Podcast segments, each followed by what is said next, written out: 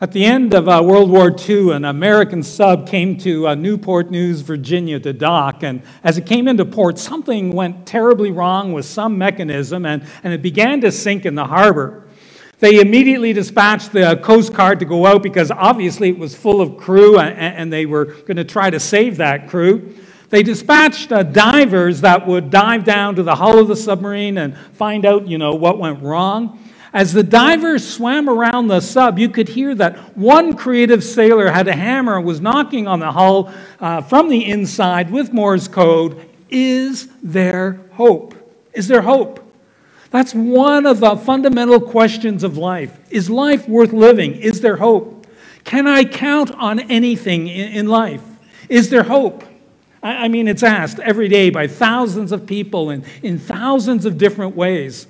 When you're sitting, you know, in a doctor's office or waiting for tests, you hear the question, Is there hope? When you're standing by the bedside at a hospital, you, you hear the question, Is there hope?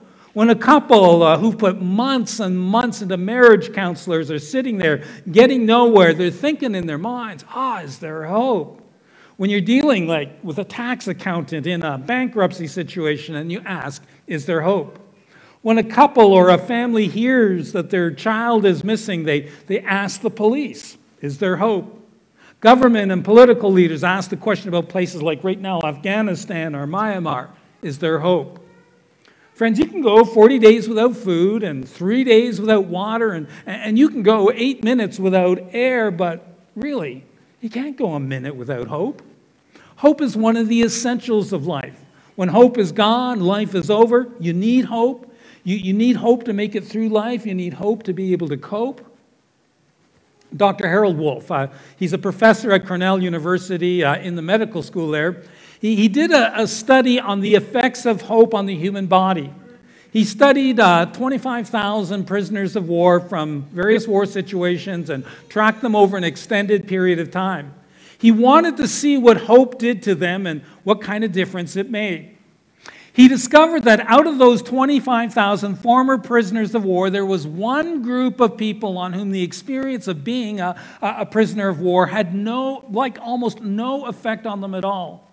In spite of the brutality, in spite of the torture, in spite of solitary confinement, and in spite of all sorts of inhumane abuse, there was one group not a large group, but one group that it just didn't phase.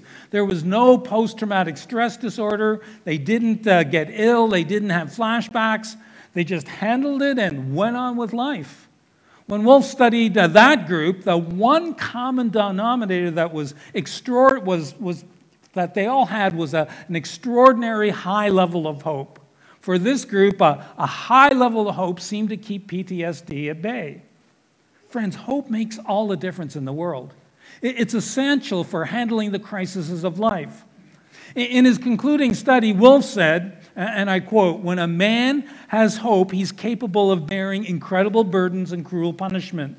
But when hope is gone, people fall apart emotionally, physically, and spiritually.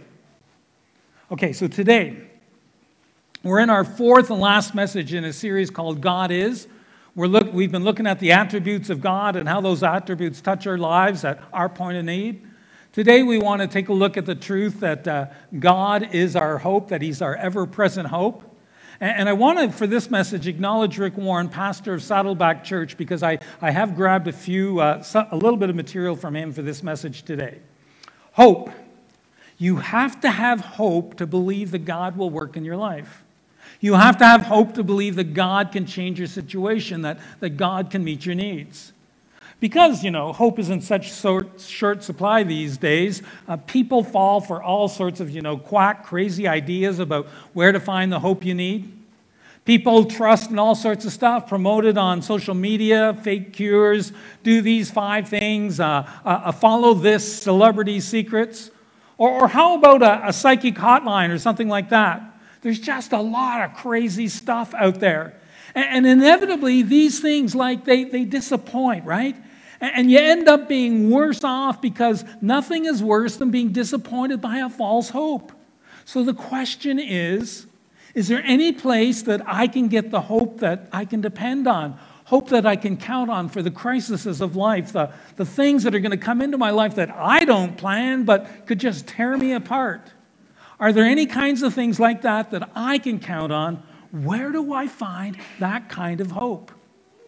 And the writers of the Bible, I mean, they're really clear about this.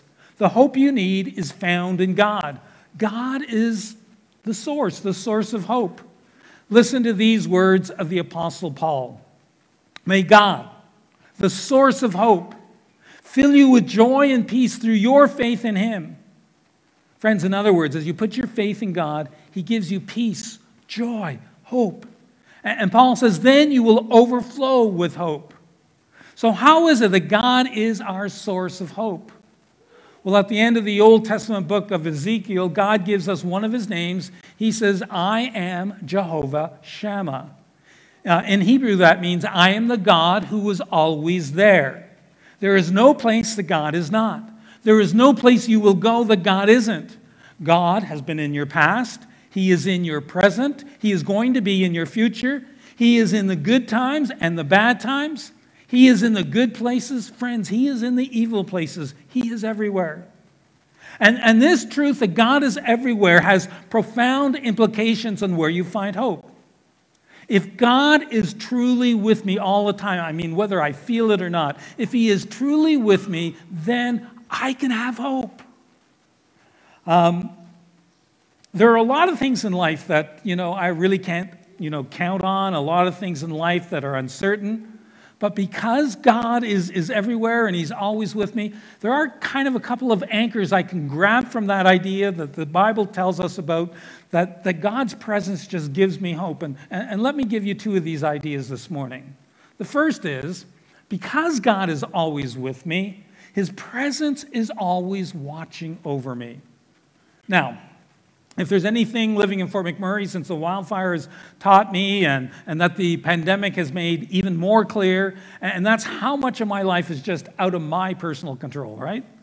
The truth is, not only can I not control much of what's in my future, I really don't even know much of what's in my future. Like wildfires and floods and oil price crashes, pandemics. Didn't see any of it coming. God, through the prophet Isaiah, says, Don't worry because I am with you. Don't be afraid because I am your God. I will make you strong. I will help you. I will support you. The good news is, regardless of what happens, you and I don't have to go through it alone. There is a God who will be with us, He will be there with you. I mean, this is one of the certainties of life that I can hold on to. When I hold on to that certainty, I have hope. Now, there are a lot of uncertainties in life.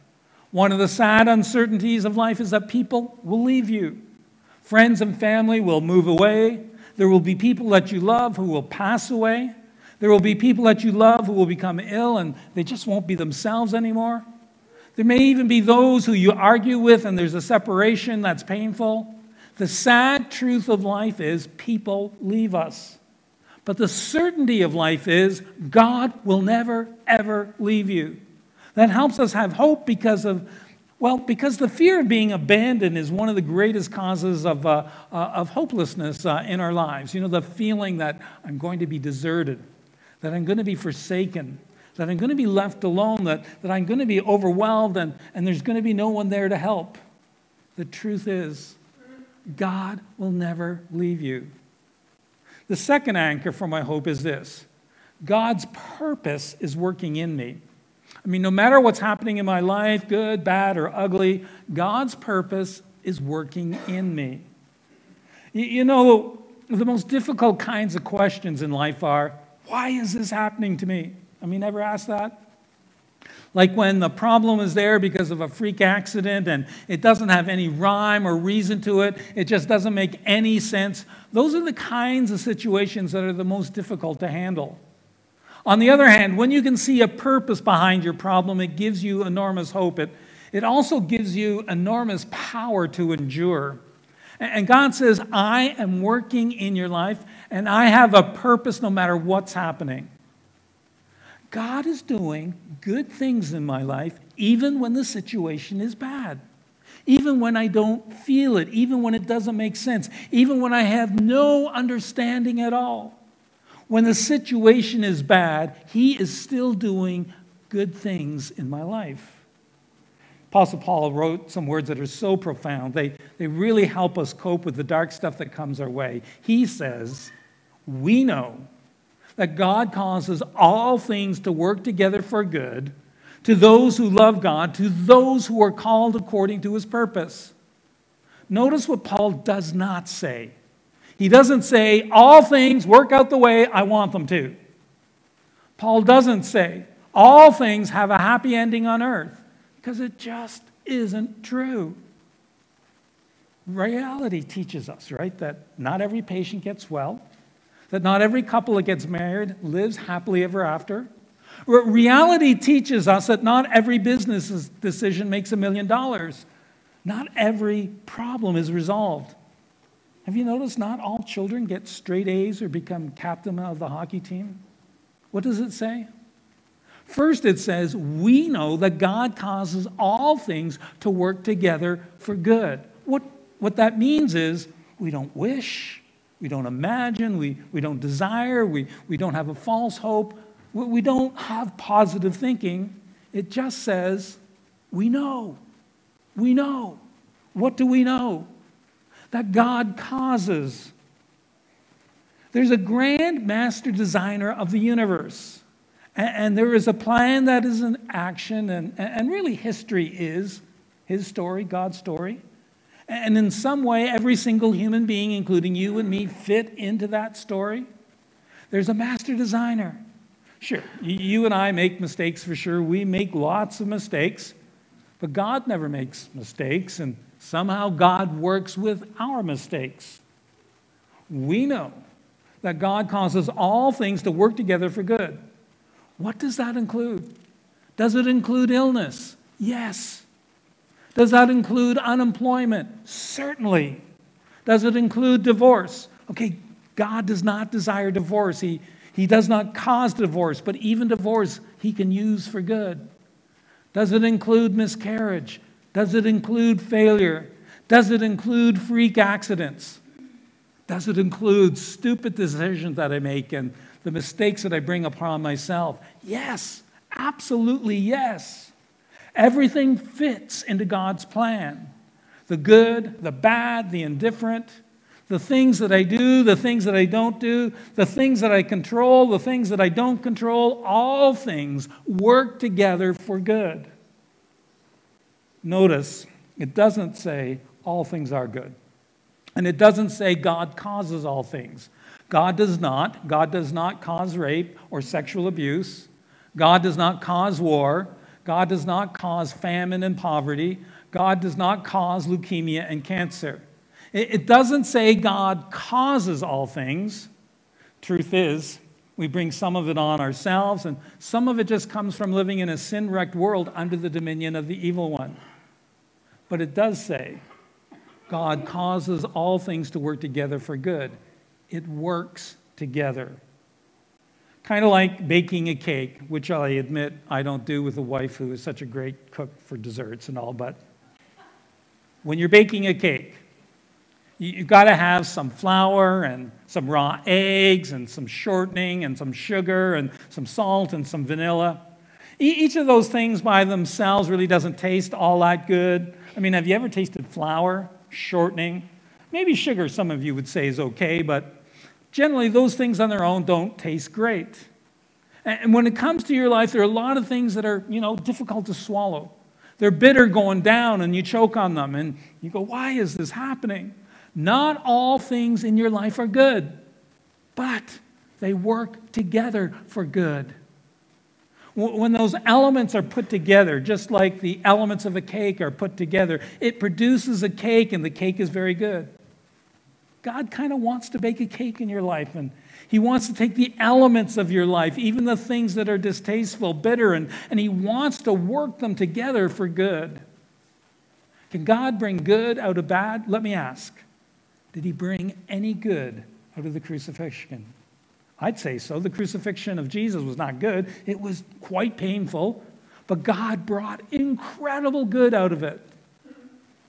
When you understand that God is not only watching over you, but that He's working in you, that he not only has his presence, but he has a purpose. All this is a, a source of enormous hope. Enormous. And, and notice there's a, a, qualifier to this great promise. It, this promise is not for everyone. It says, those who love God. All things do not work together to good for everybody. In fact, if you're thumbing your nose at God, walking out the back door and saying, Forget you, God, all things are not working for good in your life. This is not a promise for everybody. It's a promise for those who love God and want to have a relationship with Him and are trying, trying to live according to His purpose. So, if you're feeling hopeless this morning about something in your life, really, it's just a symptom that you're forgetting how much God cares about you. Hear this. This is, this is God speaking through the prophet Isaiah. Listen, I have upheld you since you were conceived, and I have taken care of you from birth. Even when you are old, I will be the same. Even when your hair has turned gray, I will take care of you. I made you, and I will take care of you. I will carry you and save you. Can you compare me to anyone? No one is equal to me or like me. Friends, what a God we have. Maybe you feel trapped in a hopeless marriage. It's on the rocks, and, and, and you've tried everything and anything, and, and it's going nowhere fast. Or maybe you felt trapped in a hopeless job and you've bounced from job to job to job, and it, you just haven't found where you fit in. Or, or maybe you're stuck in a, a hopeless health problem. Uh, you've been to all the doctors, you've tried all the cures, and nothing has helped you. Or, or maybe you're in a hopeless situation with your child, or, or maybe you you got a hopeless situation with your finances and, and you're not getting it out of debt. You're just going deeper, deeper, month after month. Maybe you're a single parent, and, and there are those days when you just feel powerless and hopeless to cope. What do you do? You give it to Jesus. When you do, you will experience a rebirth of living hope in your heart. This is how the Apostle Peter puts it. In God's great mercy, He has caused us to be born again into a living hope because Jesus Christ rose from the dead. You will have a rebirth of hope in your life. You will go from no hope to new hope when you give it all to Jesus. Hey, the, the early followers of Jesus, they moved the day that we worship God on from Saturday to Sunday why? Because Sunday was the day Jesus rose victoriously from the dead. You, you know, the, the resurrection of Jesus is just where God proved that Jesus was who he said he was. Friends, if God can raise Jesus from the dead, he, he can raise a dead marriage, he can raise a dead career, he, he can raise a dead hope, a dead dream. There is hope. I don't know where you're at right now, but I know that in the course of this morning or, or whenever you're watching, if you're watching online, uh, that there will be a number of you who are barely hanging on. And if you're just barely hanging on, you need to do a couple of things. First, you just need to remember the presence of God, that He is always with you, that you will never be without Him. You, you may not feel it, but He is there. He's aware, He cares, He can help. Jehovah Shammah, I am the God who is there. You remember God's presence. Friends, you will never go through anything alone. And secondly, you, you, you, need to receive from God's people. You need the support of God's people. That's why you, you need a church family. That's why you need to be part of a small group when they start up again in the fall or starting point. And you need the support of our prayer team. You, you need to take your prayer requests to our team.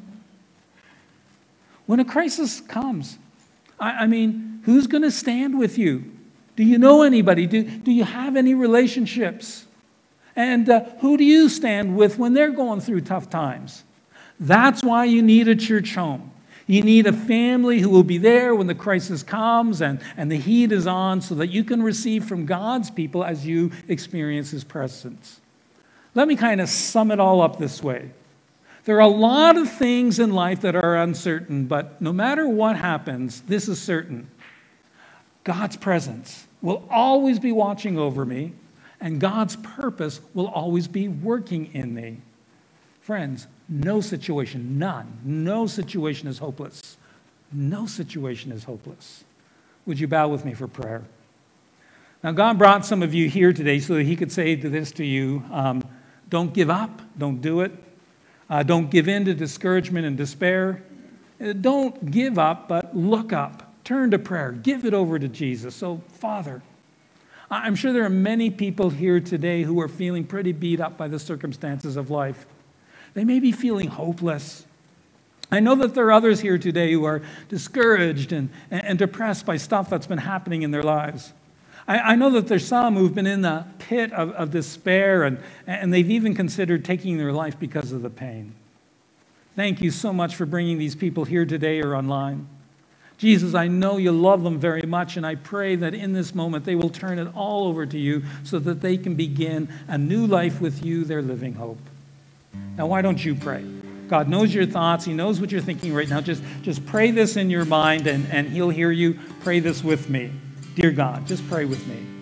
You know exactly how I'm feeling today, and and just tell Him what you're feeling. You, you've seen the confusion and the sadness in my soul today. I want to turn it all over to you. Just, just do that. Turn it over to Jesus. You alone are my hope. Help me be more aware that you are always with me, that you're always watching over me. I want to thank you for working in my life, even when I didn't know it, even when I really didn't understand it, even when I didn't feel it, even in the middle of my pain and problems. I thank you for your purpose. I, I, want to get to know you and follow your purpose for my life. I, I pray all of this in Jesus' name. Amen.